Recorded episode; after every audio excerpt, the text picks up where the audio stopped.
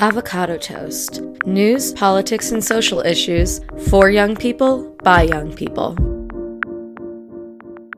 Hey guys, it's Jesse. And Griffin. And this is Avocado Toast. Again, as I always say, even though it's in the fucking intro. Anyways, um, Griffin, what have you been up to in the last week? Um, not a whole lot. I yeah, I've just it's sort of this you know the same old stuff. Nothing particularly interesting has happened to me. Um, actually, I, I did get my first uh, paycheck, so that was nice. Wow! Um, yay! But that that that may have actually happened prior to the last episode we recorded. So, but it's nice to get paid money uh, for the work that I do. Um, so hopefully there's there'll be more uh, more of that in the future. Hell yeah! Uh, at least until we transfer to a, a post money economy. One of these days. One day. One day. Um, I have been really busy. Um, it's the beginning of the Chagim, which is Hebrew for holidays. Um, like basically back to back, we have Rosh Hashanah, Yom Kippur, Sukkot, and Simchat Torah. So yeah, it's just like a lot of fucking Jewish holidays, and since I work as a Jewish professional, I have to do all of the Jewish things. I was gonna say it makes sense you're really busy, uh, and actually that actually reminds me of something. That, so th- this is just a side note. Um, okay. If, if you are uh, a Jewish student and your professor will not, you know, allow you to, uh, you know, take off for an exam uh, for the holidays, or they will make an exam harder if you like take off for the exam for a holiday. Uh, your rights are being violated, uh, and you should file a, I think it's a Title IX complaint with the school, uh, because uh, that counts as religious discrimination, and you should uh, either and I mean it's up to you whether or not you want to say, say, talk to your professor first and say hey it's actually you're not allowed to do that or if you want to go straight to the school but it just like the, the fact that like um, you mentioned it just reminded me because this has this has happened to a few friends of ours at Pitt Mm-hmm. uh, Do you know if so- our friend who it most recently happened to, like, did they do anything? Um, I think uh, they went to like uh, I think they did do something. Uh, so like I I I'm not 100 percent sure. I haven't talked to them because I, I think it's actually happened to like a couple friends of ours recently. Yeah. I don't think, and I don't think either of them have. Uh, I, I, I don't know for sure what either of them have done about it, but I, I think they have at least thought about doing something. So Yeah, it's annoying and it's bullshit, and a lot of the uh, professors either don't like they don't get that it's not like fucking Christmas or whatever. Like it's one of the most. Well, and e- like- e- even even if they did get it, um, they a lot of them don't understand that a Christian student would never be asked to take a harder exam because they missed it due to Christmas. that's Um, true. because because we have off for Christmas. Mm-hmm. Every college in the U.S. gives students um, a break over Christmas. yes. Yeah. Um, and it, so it's absolutely ridiculous uh, that you would ask, and uh, because it, it's never something that you know a Christian student's going to go through. Um, but the fact that they'll you know force Muslim students uh, or Jew students either because they don't respect the importance of the holiday or they just don't have the self-awareness it's like oh i would ask it uh, you know the same thing of a christian student it's like well you would never have to do that Mm-hmm. Mm-hmm. Yeah. Exactly. Yep. So, just things for you to know. Rosh Hashanah is on uh, Sunday night is when it starts, and then it never fucking ends. I'm gonna die. um, except that luckily, my job doesn't really give a shit how much uh, work I put in for the holiday. It's more like what I do social justicely for the Jewish people. Yeah. It's very complicated. Um, yeah. Luckily, my supervisor's a rabbi, so she has to put in more work. ah, okay. Are you ready? yeah, I'm ready. I actually have quite a bit of news, um, which is interesting. That's good because I, I feel like I don't have a whole lot. Okay, then good. Um, Trump, trash man, uh, has approved the deployment of additional U.S. troops and air defense uh, to Saudi Arabia. Of course Um, he has. Yep. So it's basically like a response to last week's attack on um, some oil facilities there. So, uh, yeah, but it never actually like is good when we do Yeah. that. Um, and it's clearly here it's motivated by capital interests. Yeah, well, I I think also what I've heard is that it's part of the sort of ongoing uh, dispute with Iran, Mm-hmm. um, where because the U.S. has uh, repeatedly, although the the official line from sort of um, anyone besides the U.S. and Saudi Arabia, I think maybe one other country, um, is that the official line is that it was the uh, some Houthi rebels from Yemen who um, bombed the oil facilities, and then Okay. Saudi Arabia and the U.S. are alleging that it is Iran. Mm, that's so bullshit. so it's um, and so it, it seems that the the new deployment of troops is specifically a U.S. reaction to that the claim that it, it was actually Iran.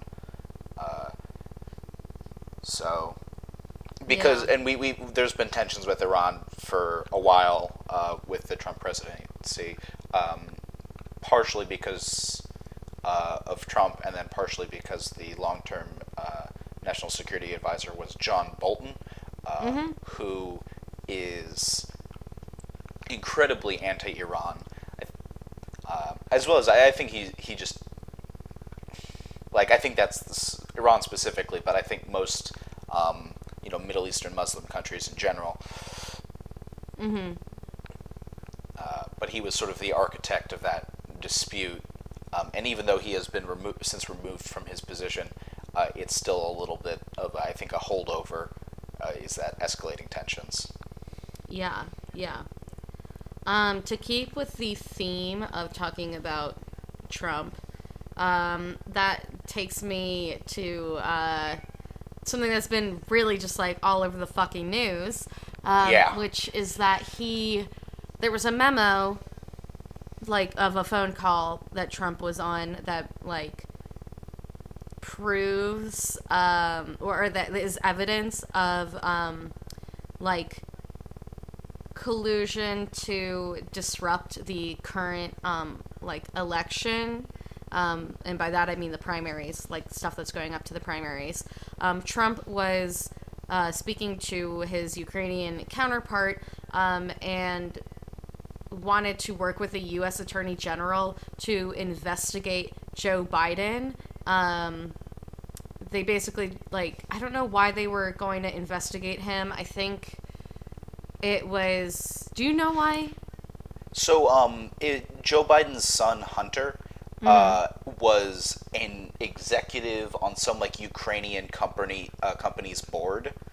Uh, so it fuck? was uh, the call was uh, so and at one point I think Joe Biden uh, when he was the vice president um, called for the removal of the Ukrainian attorney general who was uh, thinking of launching an investigation into that company for corruption, Oh. uh, which on the surface looks bad. Mm-hmm. Um, but the thing is, um, a ton of other countries had been calling for the removal of that attorney general.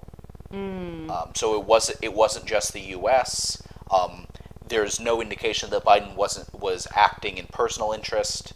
Uh, to and rather in the like this wasn't necessarily something he had been you know this may have been something he was instructed to do by like the Obama administration and so it's the whole thing is and also there's no indication that Hunter Biden you know was part of any uh, corruption probe as I think he was specifically cleared uh, Oh, okay. by the next by the next attorney general so Okay.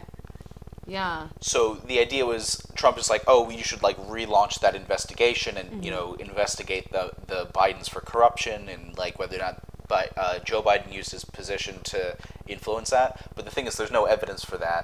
Um, and the fact is, The timing would If- obviously be to uh, influence the primary results. exactly, it would it would be because Biden is the one who's sort of leading the polls right now. Um, any, I thought Warren was re- leading last we checked. uh, She I was believe leading that was out of Indiana or Illinois or I- whatever.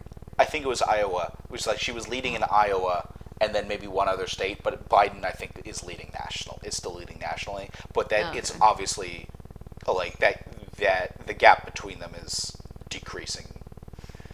Yeah, it's really close. Um, Um, which, boy, oh boy, would it be great for Warren to win. Uh, but as part of it, because you know, but as part of it, um, if Trump act like was seen to offer anything in return for uh, the Ukrainian government launching an investigation into like uh, Biden, Joe Biden, uh, that would be colluding with a foreign power to influence a U.S. election yes. uh, which he's already been accused of, and it would seem that the dumbass bitch has done it again. Yes. Yes, exactly. Um, exactly. but as part of it, uh, as a response to this memo, um, actually, I believe impeachment proceedings have begun. Yes. um, yes. Um, Speaker of the House Nancy Pelosi has announced um, an impeachment inquiry, which is great. Um, the memo from the um, call was like super confusing, which is, yeah, well, uh, it's the wording is just like really complicated. So if you go to read it, just like be prepared that it is whack. Um, yeah. Um, okay. So, out of that very intense news that is going to be uh, definitely developing over the next several weeks, if not months or longer, um, we know that uh, Puerto Rico was struck by Hurricane Maria two years ago, and the country, well, it's not a country, it's a territory. The territory is still basically like struggling because, um, like, there really hasn't been much like disaster assistance given to Puerto Rico, and like, Puerto Rico, most of the industry there is just tourism, which is usually like a very fickle economy to have anyway. Um, uh, basically, uh, the essentially the rest of the FEMA funds that were going to be given to Puerto Rico have now been pulled for uh, the building of Trump's wall. Amazing, and by amazing I mean awful and horrible, and I hate that man. Yeah. Mm-hmm. And we all should because that's some absolute bullshit. And Puerto Rico still needs help. So if you know of any way uh, to help Puerto Rico, I highly recommend that you tweet it at us so that way we can best share. Because a lot of basically like all the GoFundMe's are not in existence anymore. So. Yeah. Um, the gun manufacturer Colt says that they will stop producing the AR-15 among other rifles for the consumer market in the wake of all of the recent mass shootings, um, which is some really interesting stuff. Um, yeah, honestly, surprisingly good for a gun company. Yeah, I think they know that like they just they can't do this anymore. Um, and it's it's be, it's become such a point of controversy that I don't think they want to take the heat. Uh, as and like I think they've also stated in like when they the statement that they put out was like, listen, it's such a small part of our sales uh, that I think at this point the the controversy that it would attract to continue making them isn't worth the like in minuscule hit to sales that I think they would take. And I, I think it's the same thing with Walmart. Is like Walmart has stated, it's like, listen, we're gonna stop selling, you know, uh, most guns because guns make up like one percent of our total profit, Oh yeah. if if that. Mm-hmm. So and like they're still selling hunting rifles.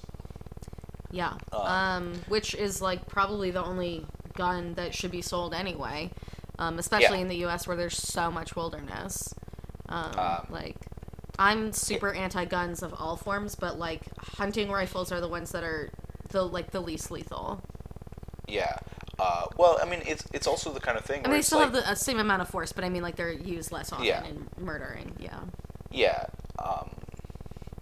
and it's you you end up with because people need to hunt because there are a lot of people who you know hunt to like for subsistence, uh, as well as uh, we need some way to kill all the deer because that is a major ecological issue in the U.S. right now. Is that there's too many damn deer. Mm-hmm. So Yeah. some some of them need to die. Yes. Yes. Um, Um, a report came out. What? Oh, are you done? Mm, I, w- I just realized it's like that ties in a little bit later to what we're talking about, but Oh. Oh. Okay. Yeah. yeah. Well, now everyone knows that we'll probably bring this up again. um, yeah. a report recently came out that Pittsburgh is the worst city in America for black people, which, like, we've been new. We've been new. Um, basically, any area in the city where, like, black people might be living um, is grossly not taken care of. Like, there's been little to no investment in, like, local business, and uh, a lot of the education in those areas is, like, much, much worse. And yeah, the article that I am looking at is talking about how, like, it can get better, but uh, it's rough. Um, if you live in Pittsburgh, you should support um, black run businesses and you should definitely get involved in a lot of the um, nonprofits that work to support um, people of color in Pittsburgh. Um, the other day, one of my students said uh, that Israel is the most racist country in the world. And that's how I knew that they'd never been to Pittsburgh because they would know that we're the most racist country in the world. And I feel like I mentioned this on the podcast last week, but I might not have. I I think that just betrays the fact that they've never lived or been to an other country. Yeah. Yeah. Or have they even been to this country? Uh, that's what I really want to know. Um, well, I, I think that what it could be is like because I feel like there's par- pockets of this country that are incredibly isolated and sort of insular, uh, and so they may not have witnessed um, sort of such like overt racism and like I suppose like even like and so it's possible that I mean obviously they've likely witnessed uh, systemic racism and not realized it um, but I I think there are places where it's like you don't even realize that like you know there's overt there isn't like such overt racism uh, Yeah, that's true. but I I think that it just shows that like they've led a somewhat sheltered life. If Very if that's privileged. if, yeah, exactly. If that if that's sort of the their take, and I mean that isn't to say that you know Israel doesn't have problems with Oh, it Uh, absolutely has problems. But also, when we talk about racism, the way that it manifests in other locations is so different. You know. Yeah.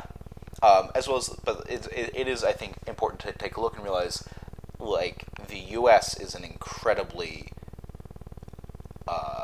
racist. Enormous. Oh, Well, I was racist. I was going to say, it's an incredibly na- racist country.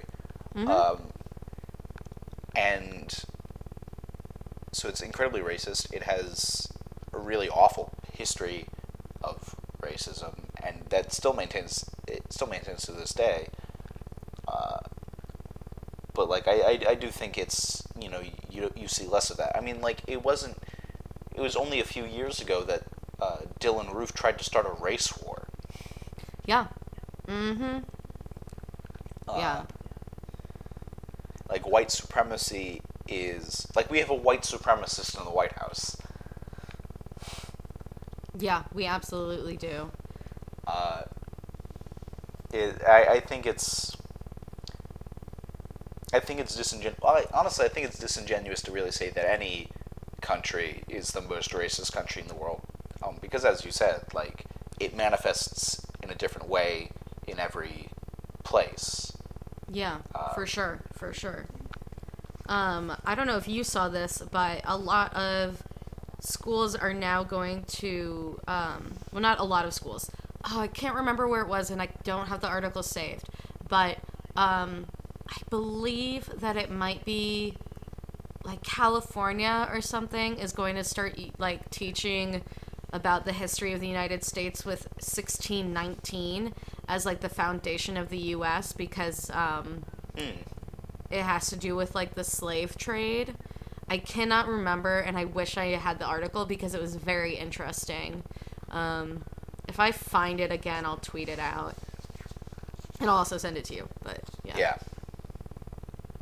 Um, NIH is awarding $20 million over the next five years to um, fund research um, that, will focus on the convergence of neuroscience and music therapy. Well, I do actually have, um, uh, like, an article from CNN um, about the Iowa poll, um, which was really interesting. Uh, so, uh, according to Iowa polls, 71% of voters are at least considering Warren's candidacy. Um, uh, Biden is like obviously polling like the highest overall. Um, she holds the support of 32% of people who said that they caucused for Bernie Sanders in 2016. Um, but I do believe like that the overall numbers were that um, she has like 20 she either has 21 or 22% of the vote and um, Biden has like just under that, like a point or two under. So yeah yeah. Um, a watchdog report um, claims that approximately one out of every 30 migrant children in government run um, concentration camps are on psychotropic medications, which basically means like uh, anti anxiety, antidepressants, um, which is like, sounds like, okay, cool, like me too. But they are on those drugs without their parents' consent, um, which also means without their parents' knowledge because they are separated from their parents. Um, like, they probably absolutely need those medications because, like, you're being uh, targeted and held against your will by the government but also like th- legally if they well i mean legally it's fucked up anyway. So i guess what i'm trying to say is like people who cannot consent to like their own medical care are being given drugs that they have no control over which is fucked up. Yeah. So um, in good news, Sandusky, Ohio, which is super close to me, um, is making Election Day a paid holiday. Um, so instead of having Columbus Day as a paid holiday, um, now instead people will work on Columbus Day and have Election Day off. Uh, I wholeheartedly support this. I mean, I wish people would also get Columbus Day as a paid holiday. Um, but maybe maybe uh, have it celebrate you know indigenous people rather than Columbus. Yeah. Um, but uh, yeah, making election day a paid holiday is, I think, a really good step in increasing civic participation, uh, which I think we, we did an entire episode about. I Mm-hmm. Oh, yeah. Um, where it, we- just talked it's like, you know, civic participation is such an important part of maintaining a functioning society. Mm-hmm. Uh, and this is a really good step. yeah. N- Next stop, the entire. yeah. Yeah. I mean, this isn't even an entire state, so Yeah, rip. yeah. We'll, but you know, actually, so so uh, the state of Ohio has done something good for once. It is- Yeah, yeah. Um, in f- more fun news, the Emmys recently happened, um, and Billy Porter is the first, um, like openly gay black man to win um, an uh, an Emmy for lead in a drama, which is great. Billy Yeah. Porter is such a good person, He really is. and just and just like so aware. He really is. And I mean, he's oh, he's awesome. And I don't know if you've seen him in Pose, but like Pose is just beautiful and he does a really good job in it. Um, in that same vein, um, Jharrel Jerome, I believe that's how you pronounce his name, is the first Afro Latino to win an Emmy. So, well, Oh. for acting specifically. So that's really Good for- cool. Good for him. Mm-hmm. Um. So, a group of 16 young people filed a um, climate complaint to the UN and presented like speeches on it. Um, this basically was like not really anything to care about. Um, but the news sources seem to think it's the only thing to talk about or care about. Uh, so that's why I thought it was worth mentioning. I I think it's because it's related to uh, there was a like global str- like climate strike. Yeah, the climate strike that happened last week. Yeah. Yeah, and so I think the the UN speeches are sort of seen like being considered with regard to that. Um, and sort of like a continuation of that because I think one of the UN speeches was uh, Greta Thunberg, who is sort of one of the uh, activists who is like being cited as like the instigator of like this climate strike, uh, which is interesting because you know her whole speech to the UN was effectively, "Hey, I am a child because I am 16. Uh, it should not be my job to fix the climate. That is your job as legislators. Uh, how fucking dare you make it mine?" Yep. And um, who missed the entire point? The reporters. They do not fucking get it. So Yeah, they're like they're like, oh my god, she's like leading a movement. It's like, no, the whole point is that she doesn't want to.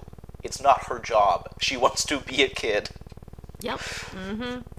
She wa- Um. if, if she could be in school, she like, and you know, if she felt that she like could get away with being in school, uh, and not you know yelling at politicians, she would absolutely be in school. Yeah, yeah. A 6.0 um, magnitude earthquake hit Puerto Rico this past week. Um, however, no damage has been reported, so I guess like everything's cool. I guess, um, or at least if there is damage, it must be minor. Um, but I found this from this woman who I don't know why I follow her on Facebook, but I do. And the way that she um, shared this article was with her comment, quote unquote, these people can't catch a break. so bad. I have no words. Um, the University of Pittsburgh, trash institution, being covered by an amazing news outlet, the Pitt News. I love them. Um, but Pitt News is reporting that um, the University of Pittsburgh's counseling center is adding more staff, which is good, um, and is putting counselors in residence halls, so it's easier for people living living in residence halls to get um, like the attention or care that they need, which is good. However, they still only do short term care, which is fucked and not helpful because, like, almost no one needs short term care. 90% of people need long term care. Uh, and also, a vast majority of Pitt's campus lives, um, like, doesn't live on campus. Yeah. So, I I think a and I think I should probably weigh into this a little bit as someone who has attempted to use Pitt's counseling service uh, as before. And so, and I, I think in addition to the fact that they're understaffed, um, in my experience, uh, their staff sucks. oh, yeah. Awful. Really bad. Um, both both times that I have attempted to seek counseling there, I left feeling worse than when I arrived. Um, which is, I think, kind of the opposite point of counseling. And so, as part of it, and so um, I I went in, and so like, a- significant part of why I went in was, uh, in addition to being depressed, was I can't I couldn't finish work. Um, like if if it if I didn't complete work, then I didn't turn it in at all. And so the counselor was like, "Oh, you should just turn in your incomplete work." And I was like, "Well, I can't do that." And they're like, "Oh, well, well, you know, you should just turn it in." And I'm like, "I can't do that." And it, it, it was just like sort of like this communicative disconnect where they just didn't realize there's an underlying issue here that like he can't turn in substandard work and like if mm-hmm. you like if they had sort of gone into that it's like well why but it, there was just nothing it was just like oh well you should do you should turn in substandard work and i'm like well i can't and she's like well Yeah. you should and i'm Yep. like but i and I mean, it's like the obvious answer, but it's not helpful. Yeah.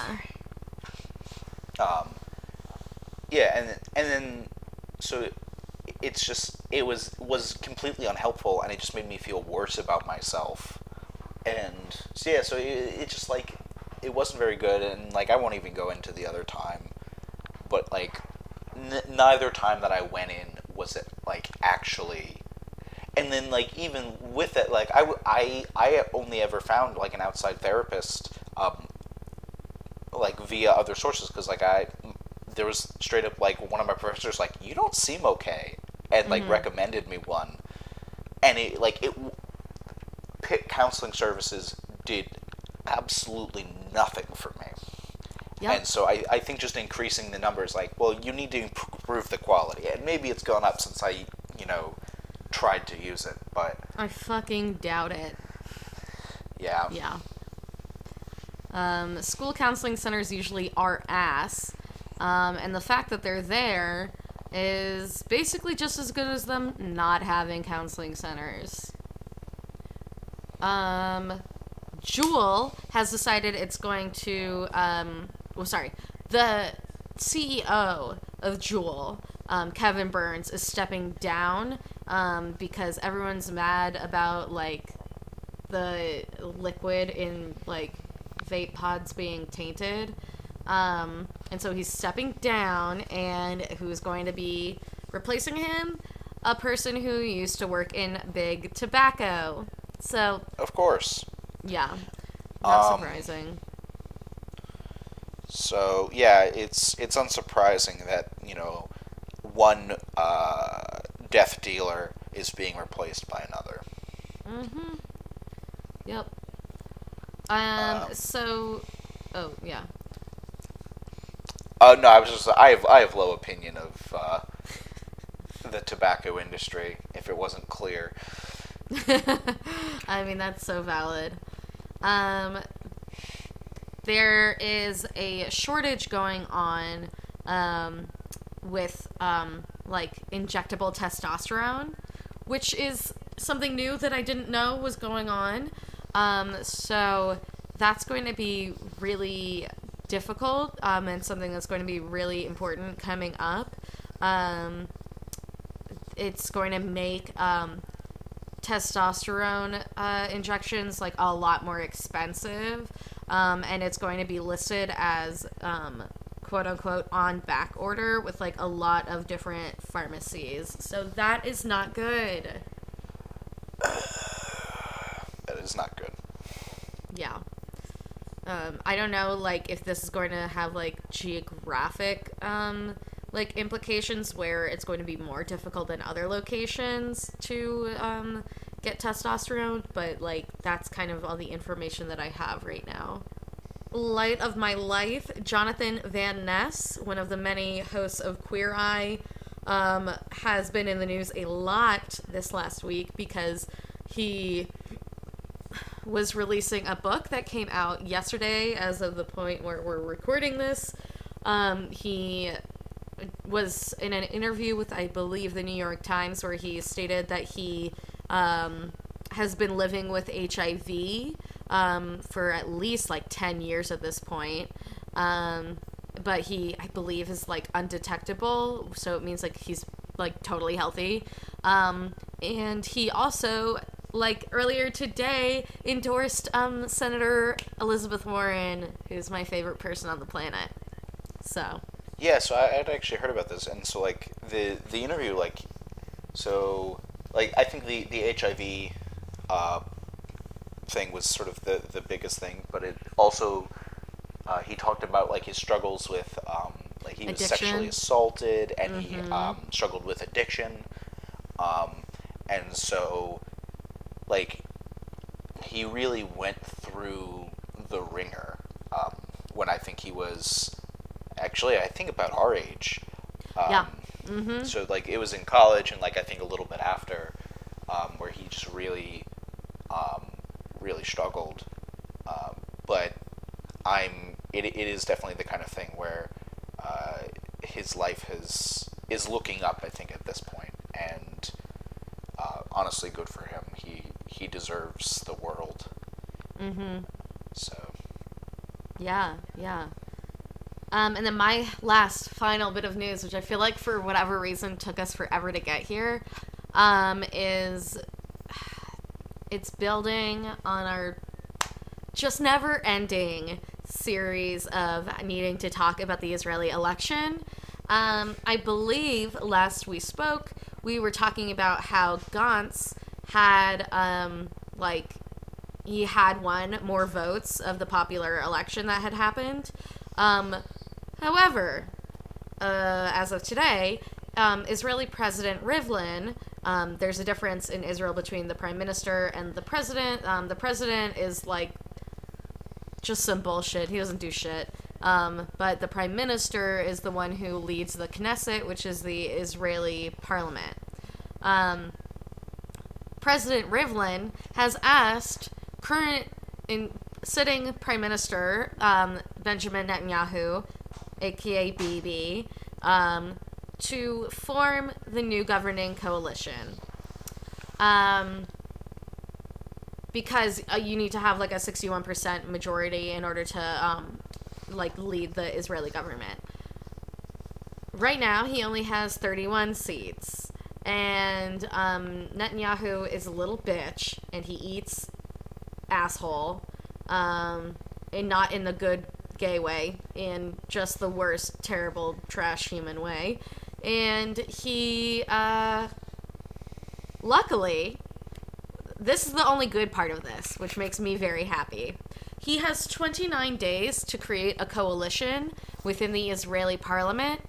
Um, the next 29 days are, uh, or 28 days, are basically all holidays. So you have on Sunday, you have Rosh Hashanah. Rosh Hashanah goes through um, the end of Tuesday evening. Then you have 10 days of repentance. No one's going to do fucking shit during that time. Then, after those 10 days of repentance, you have the holiest day of the year, Yom Kippur, which is like, I mean, it's really only 24 hours, but you have that. And then you have Sukkot, where everyone's living in these weird fucking shacks and not checking their email because there's no Wi Fi in their shack. So, by the time BB's time is up, there's no way he would have been able to even contact the, um, like, uh, like the ultra orthodox people who are in the government, or even other members of the Likud party, um, or probably not even the um, what's it called, the party that is uh, center that he needs to get their like, opinion. Yes, yes. There's no way he's going to be able to like talk to these people over the time where absolutely no one in Israel is going to be able to respond to even a text message. So Yeah, he's just going to fail, and it's going to be awesome. yeah, it's uh, it's a remarkably short time. It is a little bit uh, concerning that, despite the fact that uh, blue and white have more seats than uh, Yeah. Likud, that uh, Netanyahu was tapped, um, which you know shouldn't be as surprising as it is. Um, President Rivlin is a member of the Likud party. Um, and is apparently a partisan little bitch. Um, fuck Rivlin, um, obviously fuck BB, uh, and fuck what's going on with the Israeli government right now. They need to get their shit together. This is getting really fucking old. So is that, is that all uh, all of your news? Yes, that's all my news, and it took me like literally 40 minutes to get here. I want to kill myself. no worries. Um, I'll I only have like four or five news stories, so I'll I'll try and run through them quickly. Um, so a uh, 5.8 magnitude earthquake has killed at least 38 people in uh, Pakistan. Uh, it wow. so it was on Tuesday, so yesterday uh, for us, but probably a little bit later for the rest of you. Um, so it was close to the city of Mirpur, uh, which is in Pakistan administered Kashmir. Um, and so the military said relief teams are taking tents, food, and drinking water and medical supplies to the worst affected areas. Um, but uh, this is also amid rising tensions between Pakistan and India over the governance of the region, um, with the removal of uh, the autonomy in on the Indian side. Mm-hmm. Um, the brother of uh, Algeria's deposed former president, uh, Saeed Bouteflika, has been sentenced to 15 years in prison for conspiring against the state and undermining the military. Um, Okay. Mr. Bouteflika was a incredibly high-ranking um, member of his brother's government, um, and is kind of seen as the you know the power behind the presidency. Um, so after uh, President Bouteflika was ousted in April, uh, in May, uh, both Bouteflika and other members of the government were arrested, uh, and he so he's finally been uh, charged. Hmm. Okay. Uh, this one will, I think, interest you, um, Okay. which is so. Uh, according to uh, the Guardian, uh, the UK uh, newspaper, uh, TikTok, uh, the social networking app, has been accused of uh, censoring uh, mentions of Tiananmen Square, uh, the Hong Kong protests, and uh, to, and uh, Tibetan independence. That does not surprise me because, um, like five billion dollars of um, TikTok's endowment is from Chinese um, like donors. Yes. Uh, but so uh, criticisms of sort of particular Chinese things, uh, as we mentioned, uh, Tiananmen Square and Tibet, um, have been either so certain ones um, have been like straight up removed from the platform, and then other videos have been set to self only, and then sort of deliberately Wow. lost in the algorithm, so that they don't show up on other people's feeds. So it's un so. Um, but the loss in the algorithm thing is perhaps a little bit more concerning because it's unclear whether or not you know oh what did this violate like terms or whatever that you know or because they don't tell you uh, Well, I think the Or- removal or is was it- more pressing because I know that they do that shit here, like to Americans who aren't talking about like anything like dangerous or having to do with international conflict. Um, and I think that that is, I mean, that's just my personal opinion that I think that um, just like straight up removing uh, a video without telling anyone is like more repressive or, or Yeah. oppressive. What the fuck? um, yeah but sort of losing it in the algorithm is like it's unclear whether it's like oh is it just like the algorithm it's like i just it, like wasn't interesting um, or is it, it's sort of like shadow banning these um, uh, posts um, and then um, but in addition uh, a number of political leaders have been marked as sensitive um, including you know kim jong-il uh, Wow. Putin, Donald Trump, um, Shinzo Abe, uh, but notably absent from the list is uh, Xi Jinping, uh, who is the like leader of China. What? Uh, what? What the fuck? So uh, it's pretty clear that uh, TikTok is um, being, I think, pushed to be a tool of Chinese foreign policy. Yeah, yeah. Mm-hmm. I Um, see that. uh, just be wary. I think to anyone listening to this who uh, enjoys TikTok or likes them, um, just be a little bit wary. Um, If you the- aren't enjoying TikTok, what the fuck are you doing? a uh, witness in a uh, fraud probe in the Estonian arm of Danske Bank uh, has been found dead after he was uh, reported missing, I think, on Monday. Uh, so the the bank is under investigation in several countries uh, for uh, payments uh, for two hundred billion dollars, or sorry, two hundred billion euros. So even more in dollars um, Wow. between two thousand seven and two thousand fifteen. Um, so the dead, you know, witness uh, was Aivar Rehe. Uh, hopefully, I'm pronouncing that right. Uh, but he was the he headed the Estonian uh, branch of Danske Bank at that time, um, and so he was not a suspect but a witness. Uh, so it, it would seem that this is probably a case of uh, ex- well, I would say witness tampering and then witness tampering gone wrong. Oh yeah, for sure. Um, but uh, sort of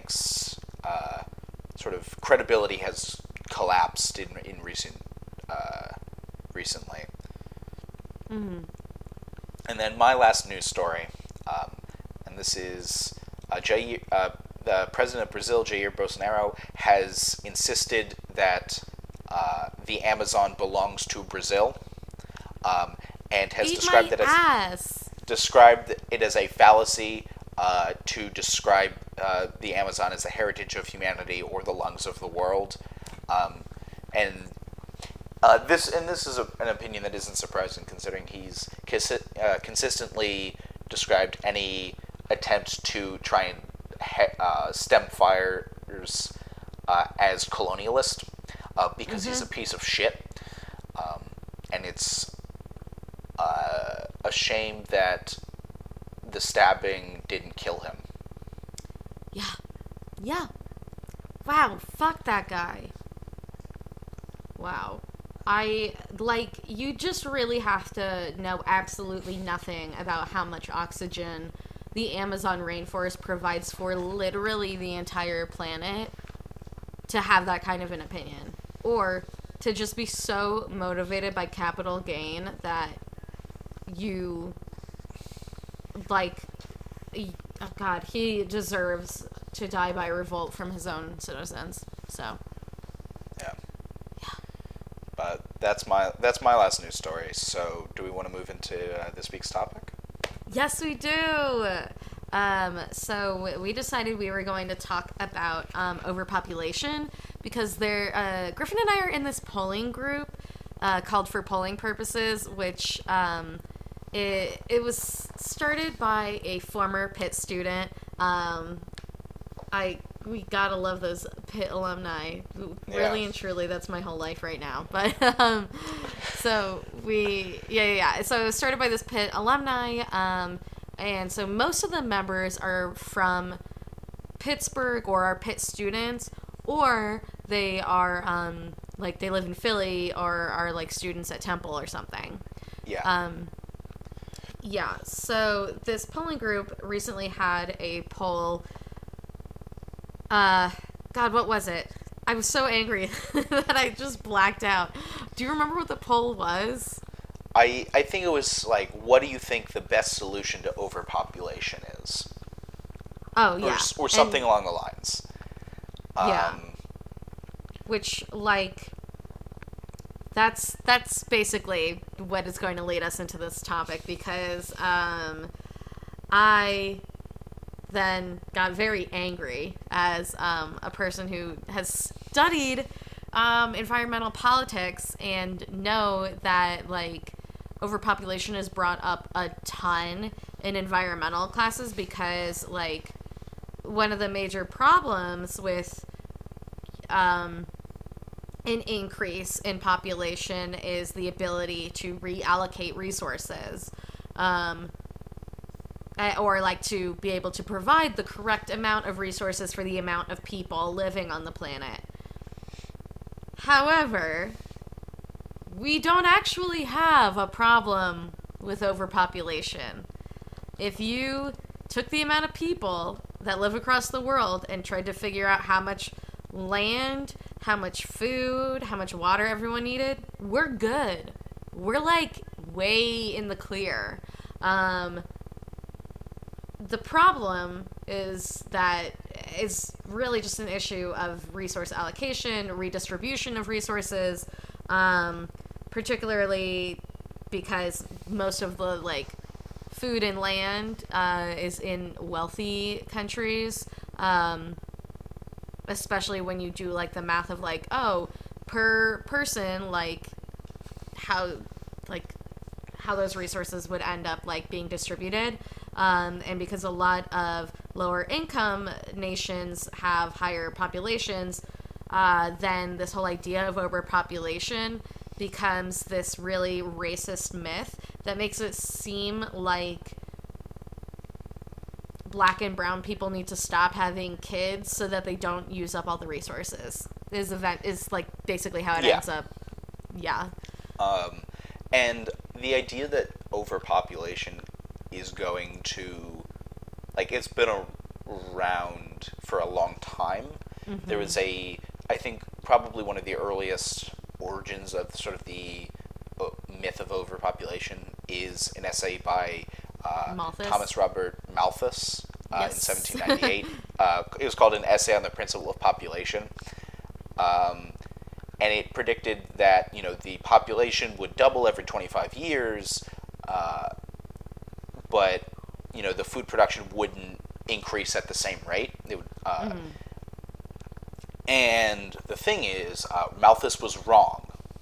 malthus was a dumbass bitch malthus Um, knew nothing of the green revolution and so it, it predicted sort of mass starvation and all of these sort of horrible things coming to pass. And the thing is, Malthus was wrong because food production increased at a much greater rate because of the Industrial Revolution. Well it was actually the the green revolution. I think Yeah. he was alive during the industrial revolution but then well actually i could be wrong. I think he might have had the um, industrial revolution and then uh, people started bringing up malthus again in like the 50s and 60s 1950s, 1960s. And then the Yes. 1970s was when we had the Green Revolution, which is when we started to have huge advances in agricultural technology in such a way that really shifted um, a lot of like uh, post-industrial um, economies. So that's how we ended up having so many more like white collar jobs, and why like your neighbor probably doesn't have a fucking farm um, here in the U.S. especially. Um, yeah, this is like one of the things that I love the most about studying the environment. Um, Yeah. 'cause it's really Um, interesting.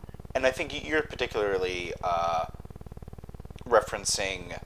Uh, I think some there was a work in the late 1960s by Paul uh, Ehrlich out Yes, of uh, that's Stanford, what I'm talking about. hmm um, who sort of uh, uh, had very similar ideals to Malthus, um, and I think I actually have a uh, quote from him, uh, which is The battle to feed all of humanity is over. In the 1970s, hundreds of millions of people will starve to death in spite of any crash programs embarked upon now. And the thing is, uh, that was wrong. It didn't happen. Um, and but despite the fact is like often stuff like this will um, sort of this this apocalyptic thinking about you know oh so many people are going to starve to death uh, leads to forced sterilization. Um, Yes. Particularly in as you mentioned in uh, places that have a lot of uh, black and brown people, so like Mexico, Bolivia, Peru. Um, I mean, uh, in especially in, Indonesia. India, there's a really big yeah. problem with it. Yeah. Um, And then, also- you know, China had the you know the one child policy, um, which is now a two child policy. But for a long time, it was you know, and like that's pretty. But like if you look at the statistics, it like and people will be like, oh, by you know 2100 we'll reach 14 million people, and that's not true No. Yeah. um, because it kind of ignores the way that population dynamics work, especially human population dynamics, which is uh, wealthier countries. In wealthier countries, people have fewer children. Mm-hmm. Um, and so, and the wealth, sort of in general, of like all countries, has been going up uh, for a, like a long while because of sort of industrial advancements. Um, but it's the kind of thing where it's, you know, the more, you know, the fewer people are, you know, farmers, and you know, but like because, uh, you know, agricultural yield goes up per, you know, per farmer. Hmm. The few the fewer you know births there will be. Yes. Uh, so like in places like Japan, like the population is declining. Oh yeah. Mm-hmm. Um,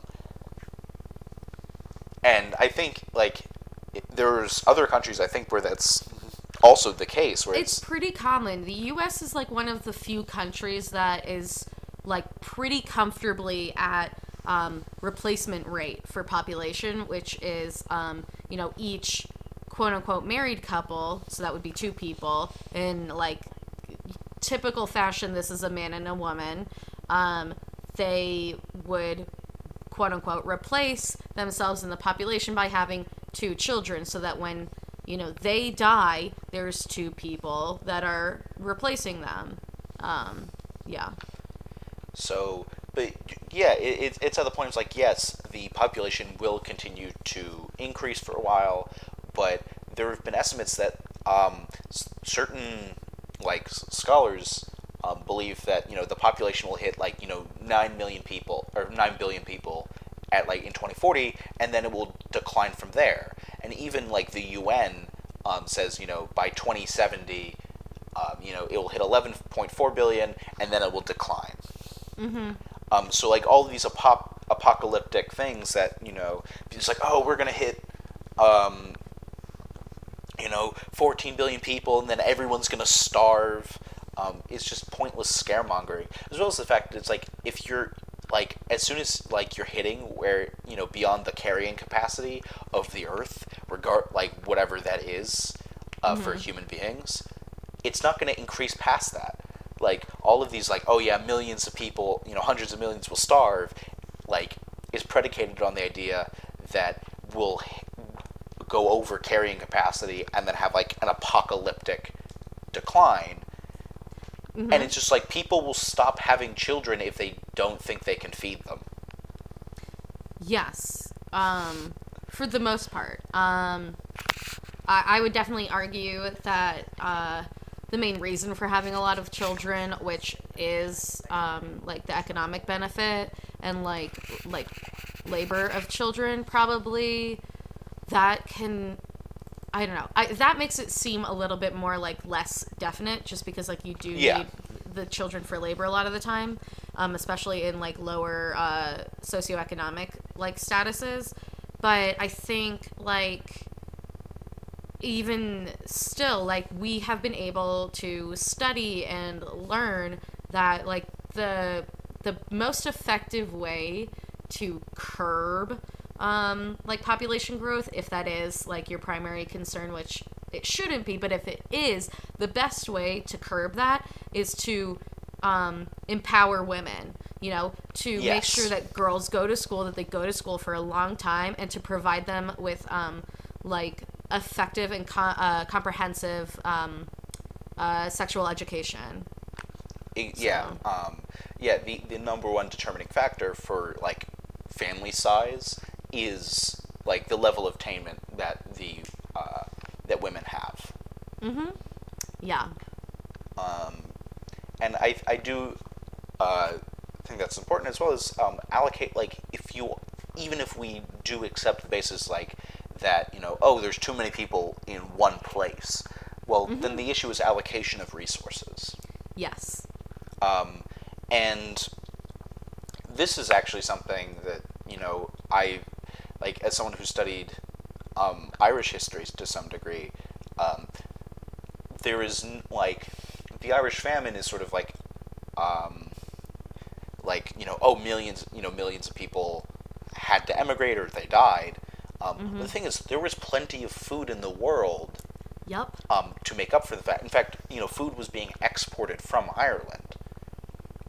Um, and perhaps, and there's a debate on whether or not it was enough to feed the island, like, but there was certainly enough to, you know, alleviate uh, a significant portion of like the horror. Um, And as so, it's it's always a matter of you know allocation of resources. It's, Yeah, I feel like I have mentioned this on the podcast before, but um, there's a pretty common proverb. Well, not proverb. It's not a proverb. There's a common saying that goes, um, "Only uh, famines only happen uh, like to bad governments." So basically, like the government's job is to prevent things from happening, like famines or preventing, um, you know, like natural disasters from like actually destroying a nation. Um, and governments can basically like purchase extra food from what's being produced or incentivize increased production of food um, and then buy back that food to have like um, in like storehouses and things like that in order to prevent something like a mass famine from happening. Or if there was a heat wave or if there was a drought you know like the government has these provisions that they are able to and should be putting in place to prevent starvation um, and things like that, um, which becomes really interesting when you look at uh, many of the corrupt governments in places of the world, like um, sub Saharan Africa, where like 90% of the problem and reason for famine is um, corrupt government. And like i could go on about this forever because like this is a lot of what i like learned. Um, but that's just something interesting to think about. Um, and also like something to consider when we think about overpopulation and car- carrying capacity which is the ability of the earth to like carry x many people that carrying capacity increases every time we make agricultural advancements. Um, so, like, one of the things that I made sure to bring up to the person who made the poll, because I was like, this is fucking racist, um, is that, like, right now, there are a ton of agricultural advancements going on. Um, I it's my favorite field, so um, I can and would love to provide anyone who's interested with resources on um, like agricultural technology um, or agricultural engineering. But um, basically, like, there's a lot of things going on right now with like irrigation systems and um, different ways of farming, like aquaponics and hydroponics, and a lot of different avenues are being um, like explored yeah, for that. There's, there's no reason to believe. So, in the past, when people have been concerned about overpopulation, you mentioned the Green Revolution, is agricultural technology has increased or Yes. has increased production. Um, and it was the same thing. Um, you know, when Malthus was talking about it, um, the industrial like industrialized agriculture, um, in, like increased production, and then the Green Revolution increased production. And there's no there's no reason to believe that agricultural, you know, output will at some point change. Like, oh nope, this is it. This is where where it will. This is where agricultural output ends. Um, and Yeah. it will it, will- it will inc- it- it will continue to increase. Um, And th- like, there's you know certainly it may not increase you know you know to the point where you know we have an infinite amount of food um, Uh, hopefully not. but then we have a waste problem. exactly yeah um, but there's there's no reason to believe that you know we won't find solutions to uh, fix you know food shortages um, that don't even really exist at the moment. Like so many so much of um, the problem with you know like so-called like food shortages is like, really it's food waste that you know you know you know people are going hungry because you know uh, they're throwing out per- you know restaurants will fill, throw out perfectly good food because they can't you know sell they can't sell it. Um, and then they're like well we won't give it away um, Yeah, which is bullshit. Which is why, like, if you're interested, there's like all over the place across the United States, in particular. There's a lot of um, nonprofits cropping up that they what they do is they take food that's going to be wasted from restaurants, from grocery stores, and they will then give it to low-income housing authorities, soup kitchens, um, food pantries, things like that, which is a really interesting and innovative way to sort of tackle um, a huge equity and waste problem. It- yeah, um, but like so much of um, you know lack of food getting to people who need it is 100 it's man-made. It's you know it's in a war zone. Or and i think we talked about in in venezuela is like there was a huge problem with pe- like food production because oil prices were so high that you know people couldn't harvest their crops and bring it to market and so the problem the problem wasn't you know there's not enough food it's there's not enough resource allocation to bring that food to the people who need it Mm-hmm. Exactly. Ah. Anyway, stop believing um, in overpopulation.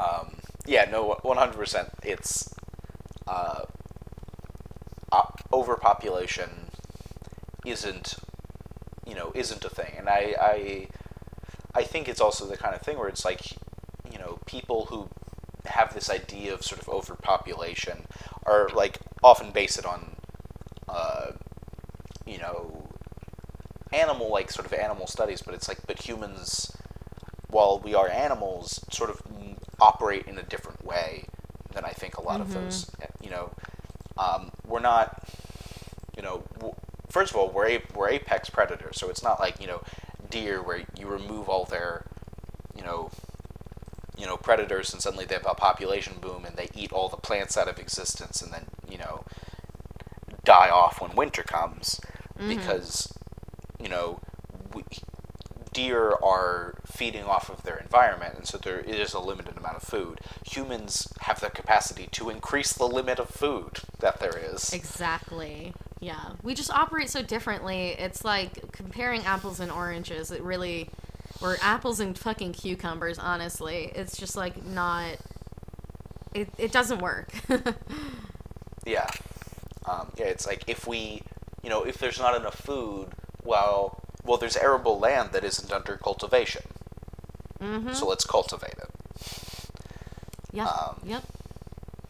Um, it's- one of the more interesting things about um, agriculture is that it's like really, really difficult to like improve the quality of soil once it's been degraded. So the more pressing matter with um, any issue to do with population as it's related to agriculture would be that um, pretty much once we degrade arable soil, we can't get it back. So instead of focusing on overpopulation and how that's affecting our resources, we should be focused on soil degradation. That's much more pressing. But that doesn't sound quite as apocalyptic, Jessi. It sure doesn't. Uh, there's just no point to being apocalyptic and fatalistic. It's just a waste of time and a bunch of fear mongering. Um, yeah, it's there, there's always something you can do, and it do- may not sound cool. You know, you know, fixing soil de- degradation doesn't, you know, it doesn't bring. I think it's headlines. super cool, okay? yeah, well, I was, I was gonna say, you know, it do, it doesn't, you know, it. I, I think I think it's the same th- sort of thing with um, certain like, I think this is a problem, like, for a lot of different things where it's like for history at least, you know, you know, researching, you know, particular like legal cases doesn't sound, you know, it doesn't bring in, you know, the paying public because, um, but you know, oh, you know, here's a book about, you know, George Washington. Um, does it, it's, you know, you know, the actual like interesting to me uh, stuff that's like important historically um, and sort of advances the field doesn't you know it doesn't bring in you know people from outside the field. Mm-hmm. um, and I, I think I think that's it's that's probably sort of the case with you know soil degradation where it's like it doesn't it, it's it's not making headlines. It's really like oh you know here's an organization dedicated to fixing the soil. Um, is it, it isn't you know it's not drawing people in people like oh cool Yeah, That's I right. think it's pretty safe to say that I might be one of the only people that that has brought in Yeah. to the environmental field. yeah. Um, I mean, I feel like we covered like a ton of ground with this topic. Yeah, um, and I'm, I'm not sure how much we more we can say without starting to become preachy. Uh, Yeah. I think we already kind of achieved preachy, but that's like the most effective way to kind of talk about this topic. yeah, is it's it's a myth. It's racist. Here's why it's a myth. here's all these like examples about how like humans are fucking awesome and so innovative and we always are and we always have been and it's like the best thing about us in my opinion um, Yeah. Yeah, and it's and I actually and I, I think uh, in the the one thing that I think we didn't go over is um, sort of some of the technology that uh, actually allowed sort of that the green revolution and sort of the industrial revolution to happen. It's like so peop and like nowadays I think the, the the leading edge besides like sort of the you know uh, aquaponics stuff is GMO. Um, ugh, And look, there's a that it would be a whole other episode which i think we should cover next because i wow man oh man do i both love and hate gmos for so many reasons Um, but yeah, but you know, genetically modified organisms are such an important part of, you know, increasing agricultural production, um, increasing food stores. That, and I think there's such a huge pushback against them uh, these days, which is you know completely unfounded. But um, as you said, like that that is a I think a topic for that really deserves its own uh, special treatment. Oh But- yeah, for sure, for sure. Um, okay, then I think it's probably good to stop recording since now we've Yeah. been recording for almost an hour and 20 minutes. Yeah. Um, thank you guys so much for listening. Um, please consider going to our page um, on Anchor. I think it's like you go to like Anchor slash um, Avocado Toast PPN and you can donate to us, or the link is in our description, or it's also absolutely pinned to our Twitter profile. Um, if you want to consider donating there, you can donate a dollar, five dollars, or ten dollars are the different brackets that Anchor um, allows us to offer. Um, that would be super duper duper appreciated because we would love to buy Griffin a mic. um, other than that, uh, if you want to go ahead and shoot us a follow, we are on Twitter as at Avocado Toast PPN. Griffin's on Twitter is at Sir Griffington, and I am on Twitter is at Jessi underscore Quinn. Thank you guys so much for listening. Eat the rich.